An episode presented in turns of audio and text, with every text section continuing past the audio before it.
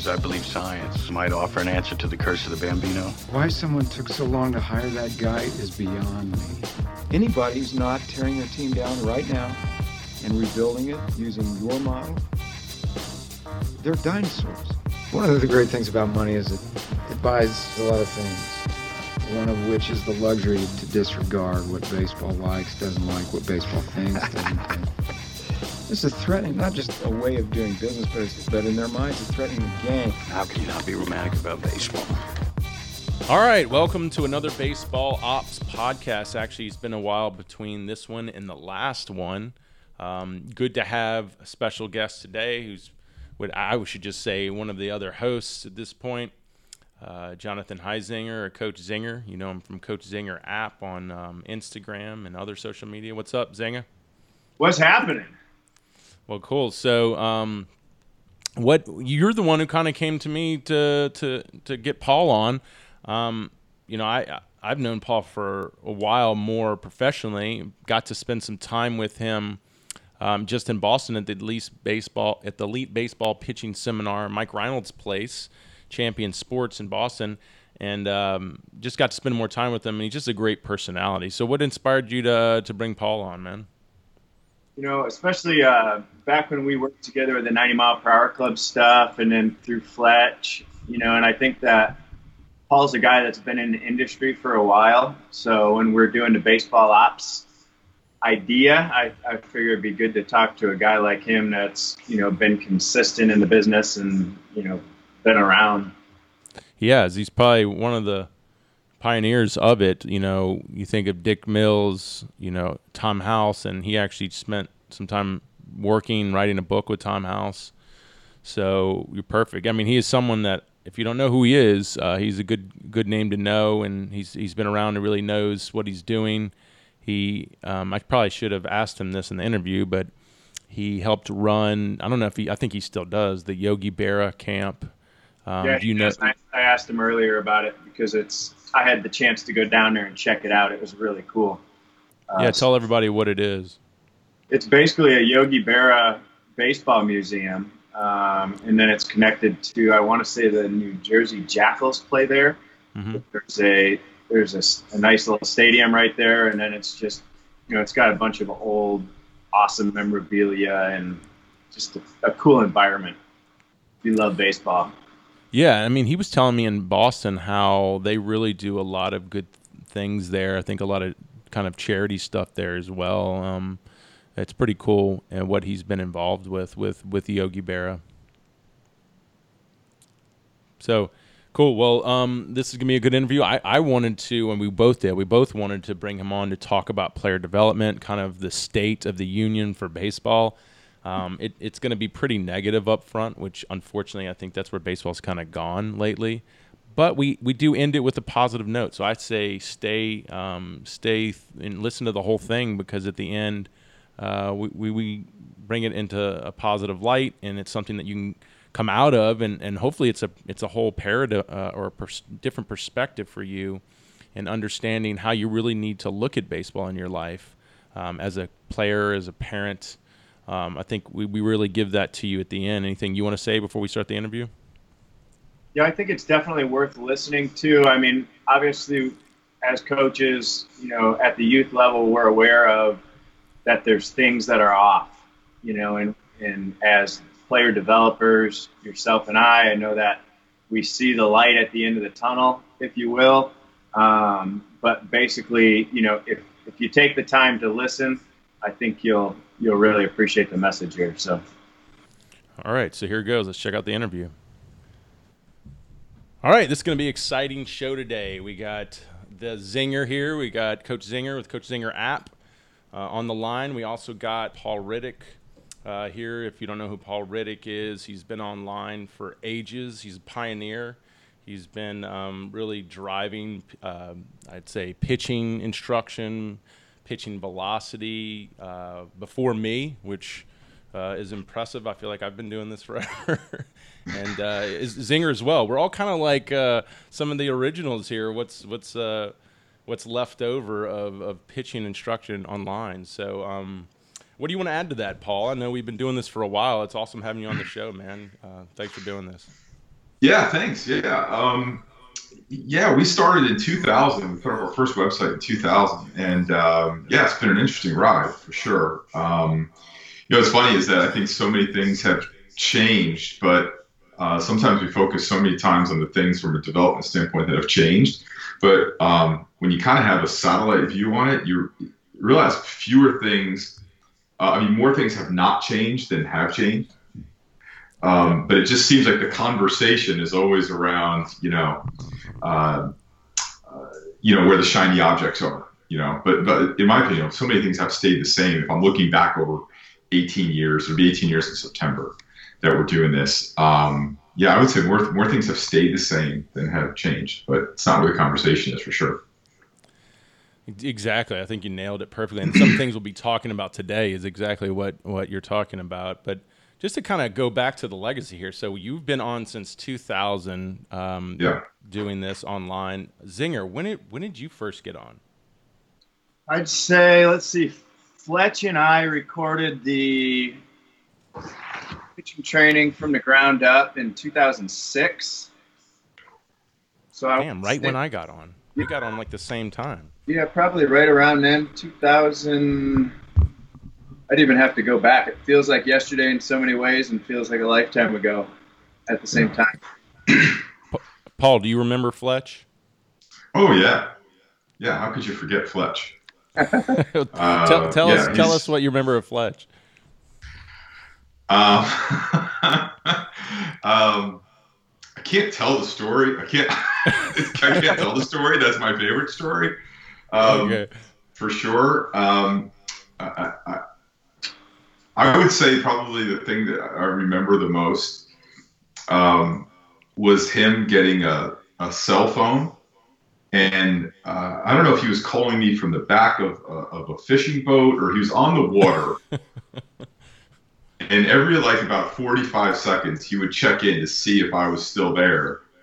And like he, like it was almost like that Zoolander clip. Yeah. You know, he's like, the files are in the computer you know, and Fletch was like, "Well, how did I, you're still hearing me?" And he was like, "I'm fishing and talking to you," and it was like this whole like thing, uh, and and uh, and so that's yeah. But there are a few other memorable things that. Uh, well, Zinger, those, tell everybody who Fletch, tell everybody who Fletch was. The, tell them about the legacy of Fletch.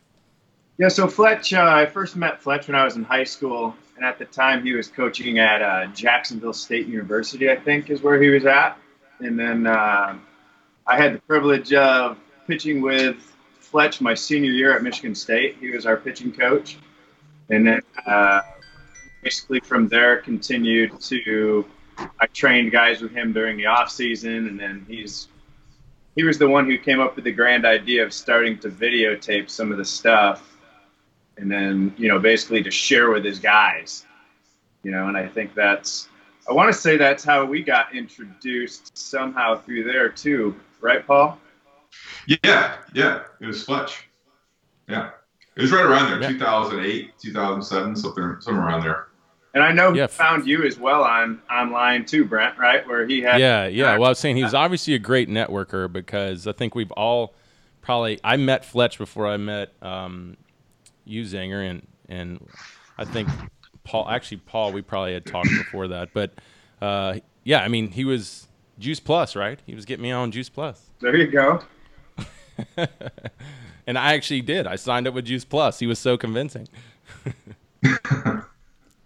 yeah, he was. So yeah, definitely had a, a, contagious personality. You know, I think that's, you know, he he definitely inspired me to to kind of share that with the students. You know, and to to be a student of the game, but also to have fun while you're doing it. You know, and go out and you know he would he loved to compete you know, he loved to even talk about like his bow and arrow. He'd shoot his bow and arrow and compare it to, you know, striking dudes out, you know, with the bases lifted, you know. he was very enthusiastic, man. He would always call up and be like, I really love how you're doing this and want to talk about it. And like, he was just a good dude. He's a really good person.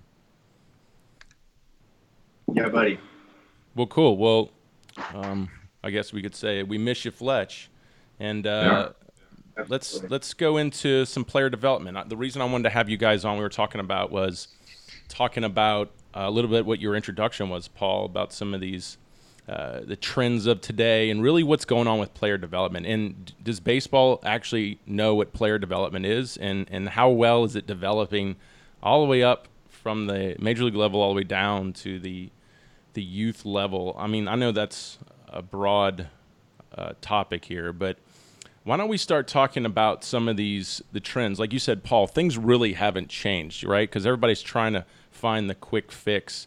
Um, talk more about that, Paul, and then tell me is is the, do you see any evidence there might be a change? Is there some type of evolution here? Or are we just constantly? Is it like Groundhog's Day and it's just repeating itself? Well, I think we're I, I, I think we're in the midst of a change right now as we're recording this in um, February 2018. And and the start of the midst of that change is is that there's a lot of pitchers that have remained unsigned in free agency this winter. And um, I think what we're seeing, and these are guys that are two or three years ago were top pitchers in baseball or top of the rotation pitchers and are now having trouble finding a job. And I think right. we're seeing that there was a generation of pitchers in there that were just kind of wiped. You know, there was that that Bonderman Prior, uh, you know, Dontrelle Willis generation that should still be pitching, should be should be putting the bow on a borderline Hall of Fame careers on all of them. And they're nowhere to be found. They're not even in baseball. The Tim Lincecums and guys like that. And I think what a lot of people, what a lot of the owners are probably seeing is that they're feeling the sting of some of the contracts that they wrote for guys early on, and they're not going to make those mistakes again. So that's all, I think that's all fine and good from a professional standpoint, you know. And and I, I've I've never been uh, I've never had a problem with professional baseball stance is that you know, professional baseball's job is not to develop players. Professional baseball's job is to win baseball games, fill seats, sell tickets, sell hot, you know, hot dog and beers and stuff like that. It's a business. We all get that. My my concern is that is that how the professionalism of the youth game has changed. So I always describe it from a from a development standpoint. The biggest crisis we have today in youth baseball is late developing players. So if we all have the we all have these iPhones attached to our hips, right? And so if we take out our phone app and we take a picture, it, it's instantly developed. Um, and it goes to all our devices, right? It goes, it can go everywhere in, in a matter of seconds. And, and and the problem with that, the problem today is that in, in in baseball is that youth coaches as young as six years old are looking for what I call iPhones, early developing, fast developing players. And and they're looking at them in terms of what's their outcome, and their outcome is that now they have to win six tournaments. They've got to win ten tournaments, or they got to, they got to field a team that's going to compete, so they could play, you know, at the seven-year-old level. And of course, I mean, if you're not competing at seven, how will you ever compete at eight U? You know, if you really want it.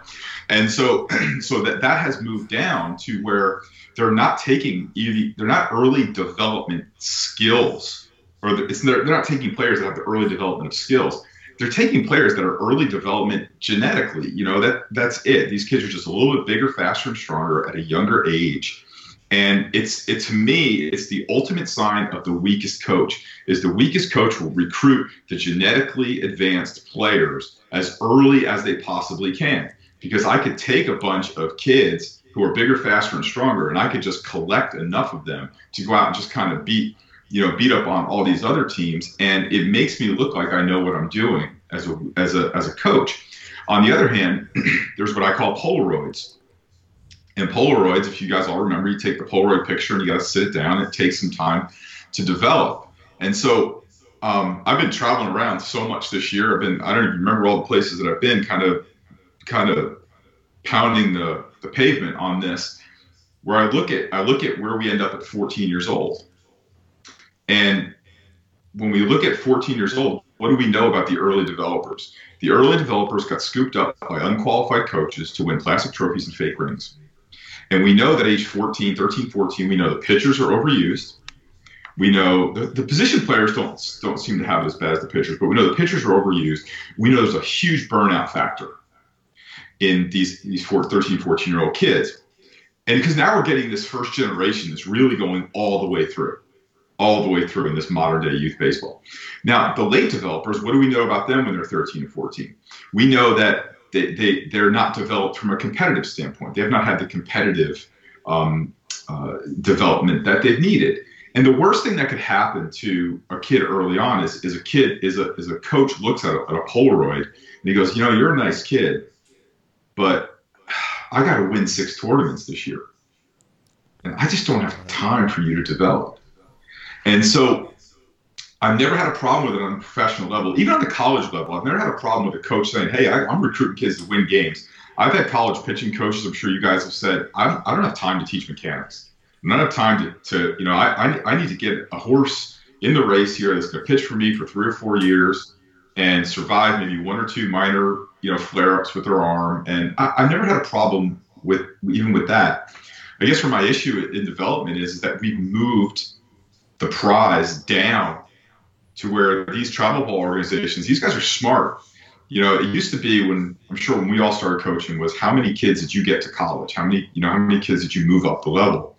And that used to be the prize. And we used to say, you know, you develop yourself over the next three, four years, and you get a shot maybe playing college or playing the varsity or and now these travel ball organizations have created their own little ecosystem where they are they are controlling the entry point, the six U, seven U, right? And they're indoctrinating these kids that the prize is can you get to the 12U team that goes to Canada, Mexico, California, and Puerto Rico, and then maybe you'll get to the 14U team that travels to all the showcases and all this other kind of stuff. And they've drawn a circle around this ecosystem, and they're controlling the endpoint and the prize.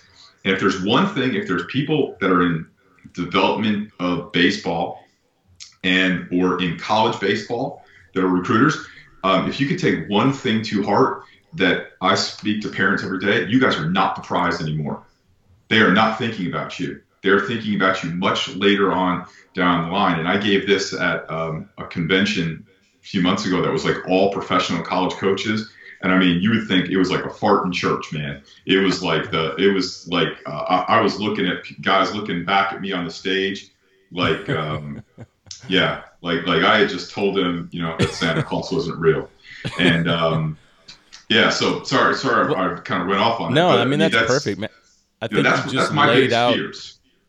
I well, I think you just encapsulated um, everything that's wrong with baseball, which I'm glad you did because that's really what this podcast has been about. You know, is is kind of like um, I feel like you know really trying to flip it upside down and, and really look at it um, objectively and, and, understand what's going on. And I, I, don't think enough parents are doing that. They, they're just buying in to the trends or into the the coach who has all the greatest players and they're getting caught and becoming victims of this game. There's a lot of victims of this game. I mean, I yeah. think it's always been that way, but that's that's the unfortunate thing. I think you you you you painted the picture well, and that's that's the problem that we're dealing with. What do you what do you want to add to that, Zinger? I mean, I see it at the at that level because when you do coach even against those kids um, with more of a developmental mindset, you know, it's like the parents are upset because you're not playing in enough games or you know there's not enough tournament play you know and it's like if you're if you're really believing in long-term development you know is that really what the main focus should be is winning games and trophies? You know and i think you know paul hit it right on the head where it's you know we need to to really develop athleticism and we need to develop you know skill sets versus you know, just going out and, and winning because you're you're bigger and stronger at that age, but then you get cut in high school, you know, or you, you don't make a college team, or you know, you can continue to go with that. But you know, I think the the better athlete that's built from the ground up is going to last longer. Yeah, because I think the problem is we're not putting the player first, and that's what Paul's saying. Is yeah. we're putting the the business first, and excuse me, and that's unfortunate, you know. Yeah, the other thing is there's a trickle of, there's a trickle effect that has affected the instructional, like the the competition instructional complex, where we know we know that the top 12 year old does not translate into the top 22 year old. We don't see the kids we see at the Little League World Series at 12 years old. We don't see them 10 years later. The odds are stacked way against them. I think there's been like 24 people in in not just played in the final game. I mean, total in the Little League World Series that made it to the big leagues, and like three of them on one team, like Derek Bell, Dwight Gooden, and right. Gary Sheffield. And um, so when you think about it like that, we, we know that that doesn't translate. But if we take the top 100 basketball players, which the NBA is doing, by the way, they're having like their own version of Little League World Series. If we take the top 100 12 year old basketball players, man, I'll bet you we see a good number of them in the NCAA tournament in, in seven years, and a good number of them in the NBA later on down the line. So what's what, what concerning to me now is as a person who educates a lot of dads and pitching coaches, is that parents now approach a pitching coach who may have been developmentally minded five or ten years ago. And they go into that pitching coach now with an urgent concern and that urgent concern is my kid needs to throw harder. And my and it's not it, like we can't wait. So now the, and I don't blame the guys who are in this business because I understand they got to make a living and they were kind of caught in it. But now the pitching coach is now forced to say, okay, well, if we want to add velocity or if we want to win these tournaments, um, then we have to do this. And my friend Phil Rosengren came up with that phrase. He said, you know, if we want to win this tournament, then we have to in parentheses compromise whatever value we're now faced with. And so what so what the pitching coaches are now faced with is okay, now I have to do all these crazy things um, to get kids to throw harder. And we see the extremes that are out there now that people are going to because that's the that's the vibration of the industry. And so uh, a lot of parents parents every day I'm on the phone with dads coaching dads through this and they said, well, why don't you know these guys? Why don't they change it around and be developmental, uh, developmentally minded, switch back? And I said because parents don't go into a pitching coach and say, um, I'm willing. I want my son to develop, and I want him to develop right, and I'm willing to sacrifice some short-term success to get there. They don't yeah, do that. Same, yeah, but at the same time too, the industry enables them not to do that because right. most of them market to them on short-term fixes. Right. So, so uh, I, I always, as a metaphor, I always say, um, I start every seminar that I do for dads, and I say, write this down, write this down, and your kids will pitch the bit, the best game ever. And if you want to leave after in the next after 30 seconds from now, you can leave, and your kid will pitch the best game. You don't have to stay for the whole thing. And say, um, start them off about 15 minutes for the game, uh, four Advils, and two Red Bull and your kid will pitch the best game he's ever pitched. And people start writing, you know, they're writing it, and oh, and then they come back. And I said, well, why won't you do that? And they're like, well, it's bad for him. I'm like, okay, well, let me, let's now, that's a great introduction. Now let's start talking about all the other things you're doing that are bad for your kids. Paul, that's and, brilliant, man. yeah, and, and, and so, but but here's the thing: is that pitching coaches are handing out Advil, quote unquote, Advil and Red Bull, because parents are going in and asking for Advil and Red Bull in the form of let's throw a 30 pound baseball, let's run 100 feet, let's crow hop, let's throw a 100 pound baseball, and let's let's and then let's throw a, a, a 0.5 ounce baseball um, as hard as we can, and we threw it 150 miles an hour. That's great. It's too bad that you'll never do anything like that ever on a baseball field in your life, but it looks good in a 10 second clip. Dude, that is priceless. oh because it's so true, man. You just nailed it. uh, what do you think, Zinger? you know, I think anything that's you know worth anything that's going to last is is going to take the time to build. You know, and anything that's going to last is worth building. You know, and I think that that's obviously the solution here for people that are looking for the solution is to to buy into the development principles, you know, and, and buy into skill development, athletic, you know, development, and maybe less focus on, you know, trophies and, and tournaments, you know, and obviously you need to go out and compete at a certain point, but I mean, there's just, there's too many people that are doing too many games, too many tournaments, and not enough development, you know. And I think yeah, because it's like you said, it's money, money, money, and there's a lot of people want to play baseball right now, and it, the money is what's driving it. So we just need more people, you know, like us that need that need to keep standing up for these kids and say it's more important how we develop these kids than um, than you know what we put them into and how we make money off them. I mean, of course, you got to make money to stay alive. I get that, but if we don't have an underlying uh, a, a, core principle or foundation that is really all about these kids, I mean, what's the outcome going to be 20 years from now? Like Paul's saying, like you know, these these kids are they're going to play them You know, they're going to get a couple, of two, three years out of them and just throw them away and go on to the next kid. And these kids, yep. kids' careers are going to be really good, talented kids. Their careers are going to be ending in their early twenties, which is ridiculous. Well, and then you talk about the effects of after baseball. I mean, you know, we all move beyond baseball eventually, or you know, we at least have to. You know, eventually you're done as a player, and I feel like a lot of these guys, if they're bought into these quick fix things, I mean, it's going to be tough to carry that over into life as well. Because I mean, a good, great point. That's a great like point. Baseball, and it's gonna, it's gonna carry you over, you know, and you're gonna get out what you put in, and, and sometimes you put the work in, and guess what? You ain't gonna get the results, you know, and you got to keep coming, and you got to keep coming. Whereas with the other, maybe mindset of the quick fix right now, you know, you're gonna constantly be looking for the next best thing, and you know, are you ever gonna find it?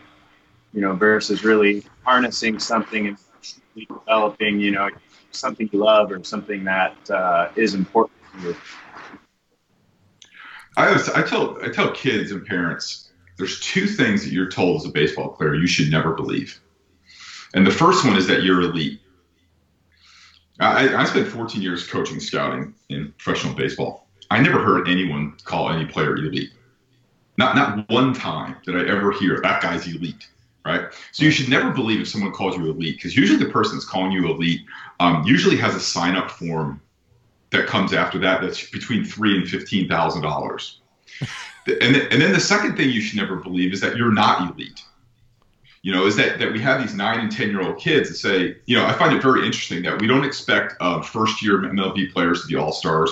We don't expect first year professional players to go to the major leagues. We don't expect first round draft picks to go to the major leagues we don't expect college freshmen to really dominate or start. We don't expect high school freshmen to play varsity. But if you're not elite by the time you're 10, you could just you you could forget it. You know, you could just forget it. And so, what what I what, what I see kind of uh, evolving from that is there's this really kind of bitter feeling that a lot of kids who are 14, 15, 16, or even 22 or 23, they have towards baseball. That was really a shock to me that guys feel kind of a little bit um, really have a bad taste in their mouth for the game because they feel like the game didn't give them what they were promised. And the problem is not that the game didn't give them, the game probably gave them whatever their ability was. The problem is, is there was a lot of people that came before that that promised a lot of things that were based on those promises were really designed and crafted to be able to fill out a team and, and, and charge a registration fee based on your brand new classification of elite.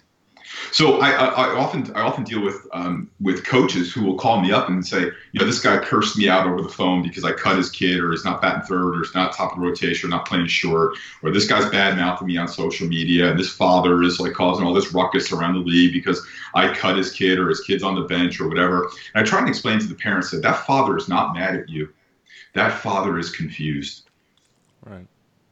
Because you are the first person that told him his son is not who every other person that came before him told him he was. And that's a rude awakening. And that is the father is confused. He doesn't know. The last five guys told me my kid was elite. And now he's in high school, and you're telling me he bats eighth and he can't play short. He has to move to third base or second base or left field. Uh, no, no, you're, you're wrong, coach. That father is in a state of confusion because of the promises that have been made. And I mean, I have, I have some a little bit of insider info on this because I know a few people. I know that regulation is going to come to that industry. It's going to take a while, mainly because kids are now pop, popping up on the cover of Time magazine. Yeah. And literally, like they laid out a plan, like more or less, we we we don't charge these kids and we fly them into tournaments to guest play on teams. Which I, I don't know about you guys, but like how pissed off would you be if you were on a team and all of a sudden there's a guest player that comes in? And like remember like in that in the, the 1980 hockey movie the miracle when they brought in that guy like right before they were going to the olympics? And like the whole point of it was like to piss off the team and to unite. Like i, I never understand this guest player thing but basically in that article in time magazine about six months ago. They said, yeah, this my son gets flown to this tournament and he plays on this team, so this team can win a tournament and win a trophy, and then that guy can go back to wherever he is and now go and recruit other players and charge them to play on the team that this kid was a guest player on that didn't have to pay to play. And what's the interesting thing here well, is that I basically, think, I think Bryce Harper is the one who started that movement. Like yeah. that's all I think of, you know. Well, here's here's the question I always ask everybody that that that that kind of debates me on this. Okay, so obviously the kid's a pawn, right? The kid's being used for his early development ability. They don't care about this kid when he's 16. So right. he's being used. He's being used as, as a way of generating profit for that organization. And so this kid is a quote unquote employee. But this kid, under law, can't get a job at Subway. hey, it's it's a new strategy around child labor laws. exactly. I did a podcast on that. Like, is it child labor? Because it sounds a lot like child labor to me. Like, I'm no lawyer. Yeah, you're right. You know. Well, but you know, and you're you're we're, it's that theme that we're talking about how baseball really it's all about the money and it's not about the player. I mean, and it is. I mean, all the way to the top. I, I, think there's this illusion that you get a ton of respect at the top. I think you do from from the fans, but you don't get a lot of ton of respect from baseball. I mean, I just saw that tweet the other day from Marcus Stroman about how he was uh, devastated, how he lost an arbitration, and he, he can't get the uh, the words out of his head of what the Blue Jays, how they were just basically tearing him down in arbitration, and and you know, and he's supposed to play for this team that he thought respected him, and because that's how baseball works. I mean, you could be Marcus Stroman, and you get no respect in this game. And, and, and because that once again, it's not about the player; it's about the money. You know. Yeah. And that's okay. Like I don't have a problem with it being the money at the professional or college level. My problem is how it's trickled down Exactly. Um, right. Yeah, and here, so one of the things that we're working on, um, and it's going to take us a while, just, but I, I would, I, we get a ton of emails per day, responses, you know, to our messages, and and and I could, I could kind of like, you know, create one of those like beautiful mind charts, you know, with the strings all over, and and those strings would lead back to about a dozen different organizations that have consistently come up where it, the sentence goes, "My kid played for blank, and now he has insert injury." And and we're trying to come up with something that will almost like a fingerprint system, where if you put a kid in a game, you're a coach and you're 10 years old, or you're you're coaching 10 year olds, you put that kid in a game, you're kind of metaphorically putting your fingerprint on his arm, and a way to track that. Where I think that we could pinpoint with with some real accuracy. It would take some time, but who are the guys that are causing injuries? So there's this great story of this doctor is walking down the side of a lake with his wife, and somebody yells, "Help! I'm drowning!" And doctor dives in, pulls the guy out, resuscitates him. As soon as he gets that guy out, two more people are yelling, "Well, we're drowning!" Dives in, pulls him out, brings him back to life. Three more people, pulls him out. Four more people, pulls him out. Five more people. He's so busy pulling people out and saving them he can't take the time to see who's throwing them in. and that to me is where I think I think there's I think there's probably a, a handful of people. Hey, I mean I a handful. I mean a couple hundred throwing people. Them in the water in our industry. throwing them in. I said I know who's throwing them in the water in our industry, but I'm not going to say their name. Yeah, yeah, no, yeah, yeah, yeah, yeah. But but here's here's what I've known too. Over over, um, I've learned in 18 years that um, my father used to say, if you give someone enough rope, they'll hang themselves. And it's just time. It's just time. Yeah, I just, I just like, yeah, point the watch. It's just time because I, I see the, we, when the emails start to turn for us and we start, start seeing the same names and the same things start turning up and the same thing, we're just like, yeah, it's, you know, should we say something? Should we do something for the ball? No, it's just well, Paul. I mean, Paul. Let's get serious. Like, when when are these parents going to legally hold these coaches and these organizations responsible for forcing their kids into poor player development that injured them quickly, you know, or seriously injured them? When when is it going to become a legal issue? Um, the, the, the reality is, I think never. But yeah. um, what I do, I think regulation will come because the travel and all these things come. Here's why it's never. What we know is that somebody who signs up for one of our programs today um, in February, maybe in four weeks, might be out of baseball. Right? They might get cut in March, or it might be their senior year, or they might be 12 and they're just not going to play next year. And it's just not part of their world anymore. So we're in it for life, right? Baseball. I'll be baseball for the rest of my life. So we use so will John, and so we see it from a different perspective. Um, but I don't I don't know that. Uh, I don't know. I, I think I think there'll be some regulation, like the bat people. The bat people, and I kind of know a little bit about this, is that the bat people were terrified that there was going to be some six foot two 12 year old in Williamsport using one of those aluminum bats that they had, whatever it was, eight, nine years ago, and off some four foot 11 12 year old. And he was going to connect on a ball and, and God forbid, hurt somebody. And so they, so they, they dialed it down because the bats were going in the wrong direction. Same thing's going to happen here. There's going to be regulation because these, these travel ball coaches and these tournament things, they're pigging out. Right you know. Well, let's let's make this positive, Ball. I think we've done a really yeah. good job of, of de- defining all the uh, the horrible crap going on right now, and and and we need to do that. I mean, you're not going to deal with it if you don't, if you can't pull up pull it up and see it for what it is, and and I think we've done that well. So, let how do so what do parents need to do? If, if they are willing to put their foot down and say no, I need to take care of my kid. I want him to develop this way. Um, what direction do we send them in? So the first step when I coach dads is first thing is recognize that your son is more than a baseball player, and that a baseball player is probably the lowest expression of your son's overall abilities. So don't box him into that during the prime developmental years of his life. Um, baseball can be a part of development. For instance, I have two sons; they're six and eight. I'm baseball's biggest problem. I'm 44 years old. I have two sons that are six and eight. My sons don't play baseball because I don't see a sane option for my sons. So right. they'll just wait. They'll, you know, they'll, they'll if they play later, or they, they won't play at all, right? So my philosophy on this is that the most important number that we should keep in our mind as parents is 23. Um, because at the age of 23, give or take a year or two, our kids are going to take their first step out into the real world. And so I, I do this, this exercise called the 23 funnel, where I take like a funnel and you kind of lay it on its side with the big, the wide open side to the left and the smaller side to the right. And at the end is 23, right? So if you're if, if your, your kid's going to step off a bus in New York City or wherever they're going to have, they're going to start off in their career and they're going to get a job. What has to go into that funnel for you to produce a result called a positive, productive, reliant, independent, resilient, self sufficient, educated 23 year old ready to take on the world. Right. So for me, baseball is a part of that, but basically for me, sports is like the lessons they could learn. But so I tell parents, do they need to do they need to understand that development takes time? Do they need to understand that they need to be more well-rounded?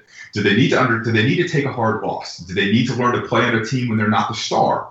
And they say, oh, yeah, well, are you willing to put your son on a team where he might sit the bench? Well, no. Okay, so then you're saying that lesson's not important. Do they need faith? Do they need community? Do they need to meet some kids who don't chew seeds all day long? Do they, you know, because what I meet too many 23 year olds who go out into the, who, who are, who spit out into the real world. They play baseball for the last seven, eight years full time. And then all of a sudden they go into an office where it's not cool for, like, everyone's not going to grow a beard you know, in the office, and nobody's sitting speeds, uh, spitting seeds, and and nobody really cares that you hit 430 last year. And all of a sudden, the things that we relied on so much for our significance in the world almost automatically become like nobody cares about them unless you're going to play on the softball team.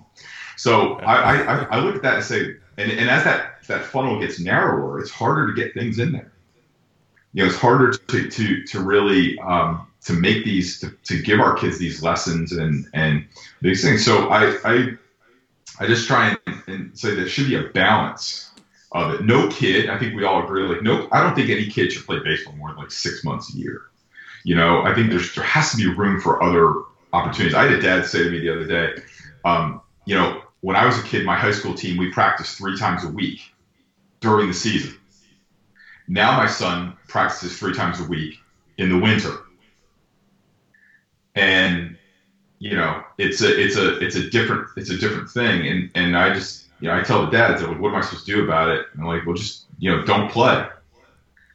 You know it's as simple as that. You know you it's your child. It's your it's your you know find another thing for them to do or find another way for them to compete um, if your kid plays basketball, he is not going to become a less of a baseball player. If he plays, uh, uh, you know, tennis or, or soccer, he's not going to become less of a baseball player if he doesn't play in the fall. In fact, my the guy who I got my second coaching job, his name is Ray Korn.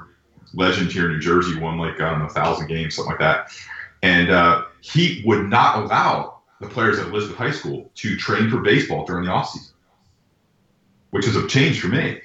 He wanted them to run track, play on the chess team, go on the swim team, play on the basketball team, soccer, football, because he said if we're going to win a state championship, and when that kid's going to be in the bottom of the seven with two outs, he is not going to learn to compete in that situation by sitting in a batting cage in January. He's going to learn to compete in that situation because he's competed in a chess tournament or a basketball tournament. He's it is the competition that's going to drive him as a player. So um, that, that's what I would say is that is that understand that this is a, a time of your son's life and to look at the realities of of how possible it is to make it um, at those higher levels, you know. So that, that that's how I start most of my conversations with with dads. Cool, Zinger. What do you think? What do you want to add to that? I mean, I think that's huge because there is so much, especially when you look at guys that get injured too. You know, like myself, that was really the first wake up that I had that there was more than baseball. You know, and that there was more enjoyable uh, stuff, obviously, about life.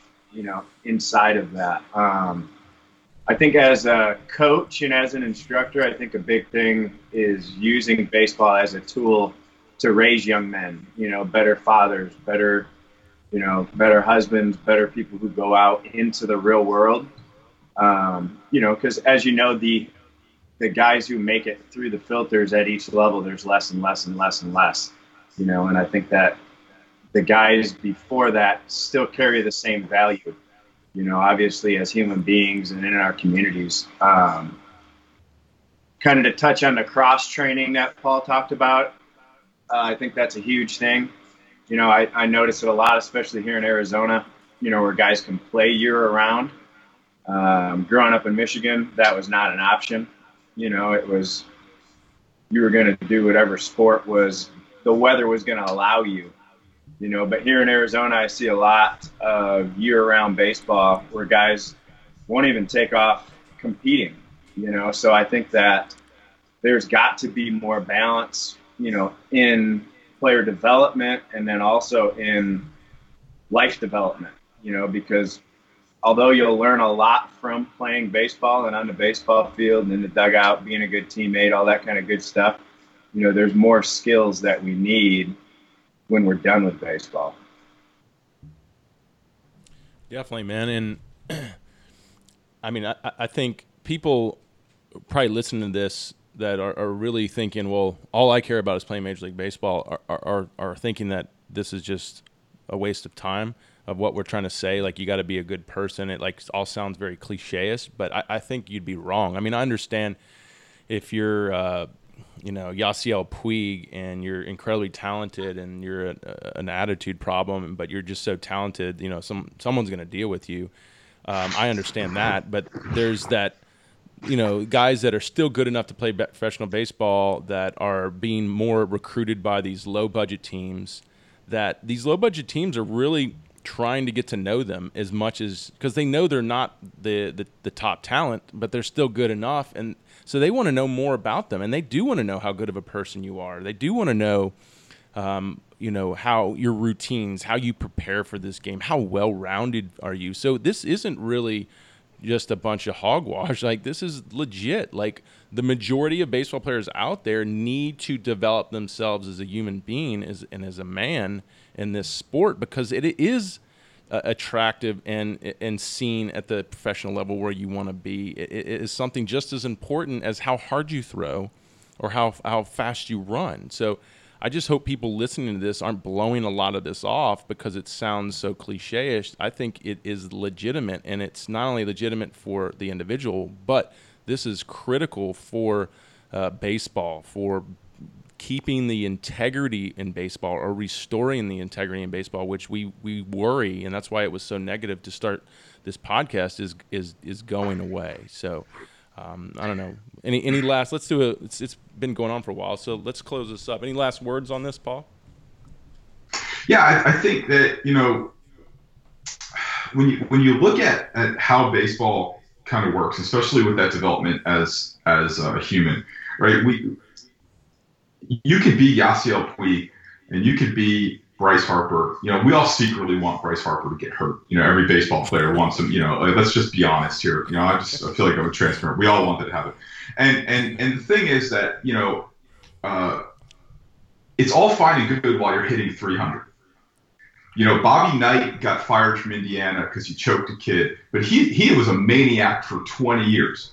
But you could be a maniac when you're winning NCAA championships. But you but the, but he got fired because he choked a kid and he was he was eight and 15. You know, if he was 22 and two, that that wouldn't have happened.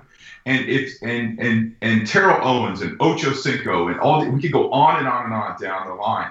That and it'll happen to Harper and it'll happen to Puig too. The minute that they can't do what they do at such an elite level, that people are willing to say, yeah, but and the minute he just becomes like, okay, this guy's uh, hit 330 and had 30 home runs and 150 RBIs, and he's a jerk. Uh, yeah, but he hit 330. Uh, yeah, and then pretty much when he all of a sudden it's 270 and 14 home runs and 78 RBIs, like, eh, now he's just a jerk. You know, and that's kind of how, how how I think long term it, it it plays out. So um, the development of who you are, um, like I, I, I I always try to ask people like how make a development make or make an argument for not developing that side of you. You know, like what, like you know, like if you could go back and you could take a Terrell Owens or Ocho Cinco or some of these guys that were Dennis Rodman, that if they didn't have these ultra over the top, extra attitudes, they maybe could have bought themselves a couple more years. Right? They could have bought themselves a couple more years, which we do know a lot of them financially could have used a couple more years. Yeah. But all of a sudden, when you're kind of like Johnny Manziel or some of these guys, and you're riding high and everything's going good, and all of a sudden, you know, you're not that good and you're kind of a pain.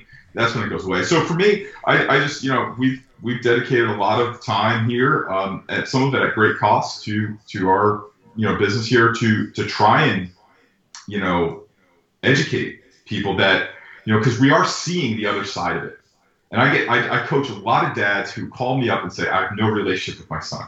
I coach a lot of 23, 24 year olds who say I don't have I don't know what to do in life. I have no skill in life other than I got a nasty cutter and uh, but in my you know on my sales desk at uh, you know my real estate company it doesn't really come in handy. And um, so you know that's where I feel like we are. And I just think you know uh, taking some time, especially as dads, as parents, as leaders, as coaches, to sit down and say. Um, you know, what's best for this kid, and is it really winning this tournament next week? You know, so that's my those are my kind of thoughts on it. Thanks, bro. I really appreciate it, Paul. Um, and we love what you do, man. Tell them about uh, your latest product or what you're you're pushing right now, and and and tell them how to find you. Yeah, so we're, we're we, uh, the thing I'm most proud of now is this. We have this book called the Five Six Seven Dad Baseball Edition, which you can get on Amazon. Um, and yeah, it's it's really kind of the work we've done over the last few years, working with dads specifically with coaching kids through baseball on how they can. You're not going to learn how to be a better baseball player by reading this book, but you'll kind of be better at everything if you read it. Um, so you'll definitely be a better dad. You'll connect better with your kid. Kids that are kids that connect better with their parents long term um, you know, the, the, stats are kind of through the through the roof on how kids do when they feel connected to their parents and, and leaders in a, in a great way. So, you know, that that we're, we're very proud of. And, you know, uh, Paul Reddick Baseball, we've, you know, for 18 years been running and um, we have all kinds of courses and stuff there that people can check out. So, um, yeah, those are the two things that are, are cooking right now. And on social media, how they find you? Oh man, that is a, that's an interesting one because I am not. Uh, uh, they on Instagram. I have an Instagram. Uh, so they go they go to um, uh, Paul Reddick five six seven on Instagram. But I mean, uh, don't, don't, get don't get you know. Don't sit and wait. For, don't sit and wait for anything. Yeah. All right. Well, but uh, yeah, the easiest way to probably reach you is through paulreddick.com. PaulRickBaseball.com. Yep, that's that's where Baseball. I mean that's really how we communicate through with people. You know, and then there's there there are other social things there that you can uh, click on and stuff like that. Okay, cool. Well, I appreciate it, man. Thank you for doing this. We'll definitely do it again because there's so much more we could talk about. So uh, I'm gonna I'm gonna end it right now. All right. Well, that was a good interview. I enjoyed it. Uh, I'm glad we we brought it into a positive light at the end. I was getting worried for a little bit there with. That Paul that it was going to be so negative because unfortunately it is. There's a lot of just crap that baseball needs to be dealing with, um, but it did. It, it came out positive, and I think Paul um, is is doing good work with this book that he's put together. Um, so you know, uh, look into more on Paul Reddick as well. And and Zinger, what do you think? Uh, how can how did you uh, what did you get out of the interview at the end? I thought it was it was great to have Paul on the line, especially coming from you know an experienced person. Um, you know, to also have a way to help guys move on from baseball, whether that's at 12 or whether that's at 38. You know, for that next chapter, you know, and, and those valuable life lessons that we can learn, but also, you know, that there's so much more to us. I think no, that that's, that's I mean, you thing. nailed that perfectly. And you know, it's one thing I tell my guys in camp. I, I say, I know you're coming in to you want to play professional baseball and you want to throw 95 miles an hour, and I think that's all great and everything.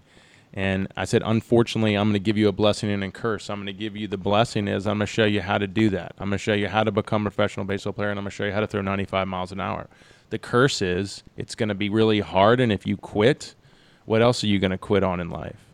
Because if, if you quit on something that you are truly passionate about and love, then what how, what what are you going to do when something that you don't love and you're not passionate about you challenges you? You're gonna you're gonna quit again.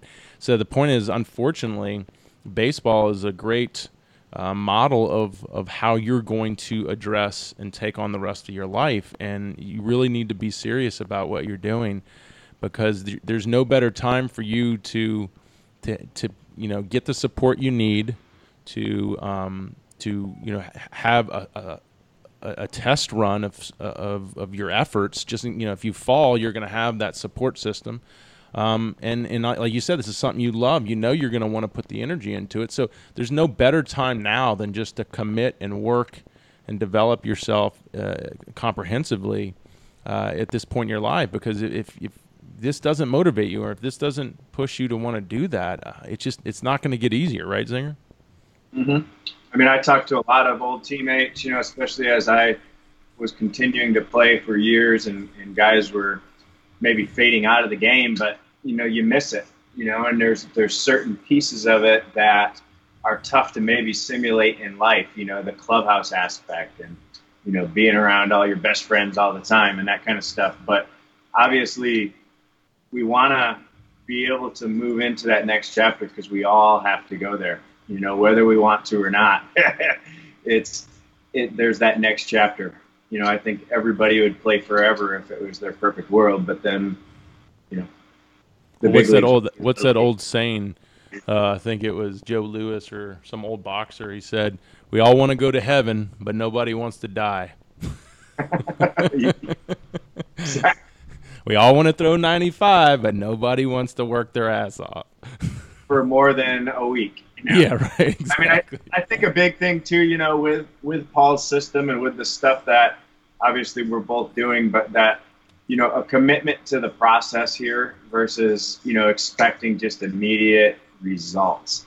You know, the guys that you know, and you know them, and I know them. You know, but the guys that stick to the programs for sometimes five, six, seven, eight, maybe 10 years. Those are the guys that we really see reaping the benefits, you know, versus the guys that come in for a month and go hard and then all of a sudden it gets hard or they think they plateaued or whatever it is, you know, and just like you said earlier, what's going to happen in life when it's it's not baseball? If you're quitting because baseball training's too hard, uh, what, what, I mean, what do you what have do you to look forward to?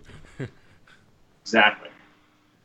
No, that's it, man. And and and the guys that commit in my system that you know I've been here for two years and they're they're just taking off with it.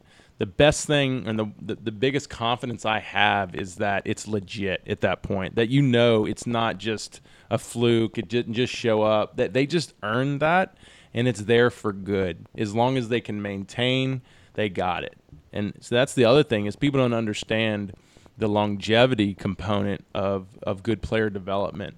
Uh, that if you put in the time, you've done it right, it sticks around. It just doesn't show up one year and then go away, unless you, you've completely walked away from what you've been doing. Yeah, but if you stick with that process and the routines that it you develop, and Yeah, exactly. It just you get it's the the reap and sow. You know, if you expect to harvest, you know, first you got to go through and beat up the land, and then you got to come in, you got to throw in the seed, then you got to water it and water it and water it, and then, you know, there's there's equal equal results coming out as well as the roots. You know, where you continue to, to continue to reap and sow if you want another harvest. You know, season to season. That's it, man. And, and the crazy thing is when those guys get to that in a couple of years and, and they're just, you know, well above uh, where they were coming into it, it, it creates a new norm. I mean, my guys come in and they're working their butt off and then they're ni- low 90s, touching mids, and now they're like, I want to be upper 90s. But it's like, well, you got to understand what you did to get here. Now, to, to get there, it's going to be even harder because look at all the work you did to get to here, you know? So, the thing is, we always want more. The problem is, is people. Unfortunately, the problem is people aren't putting in enough.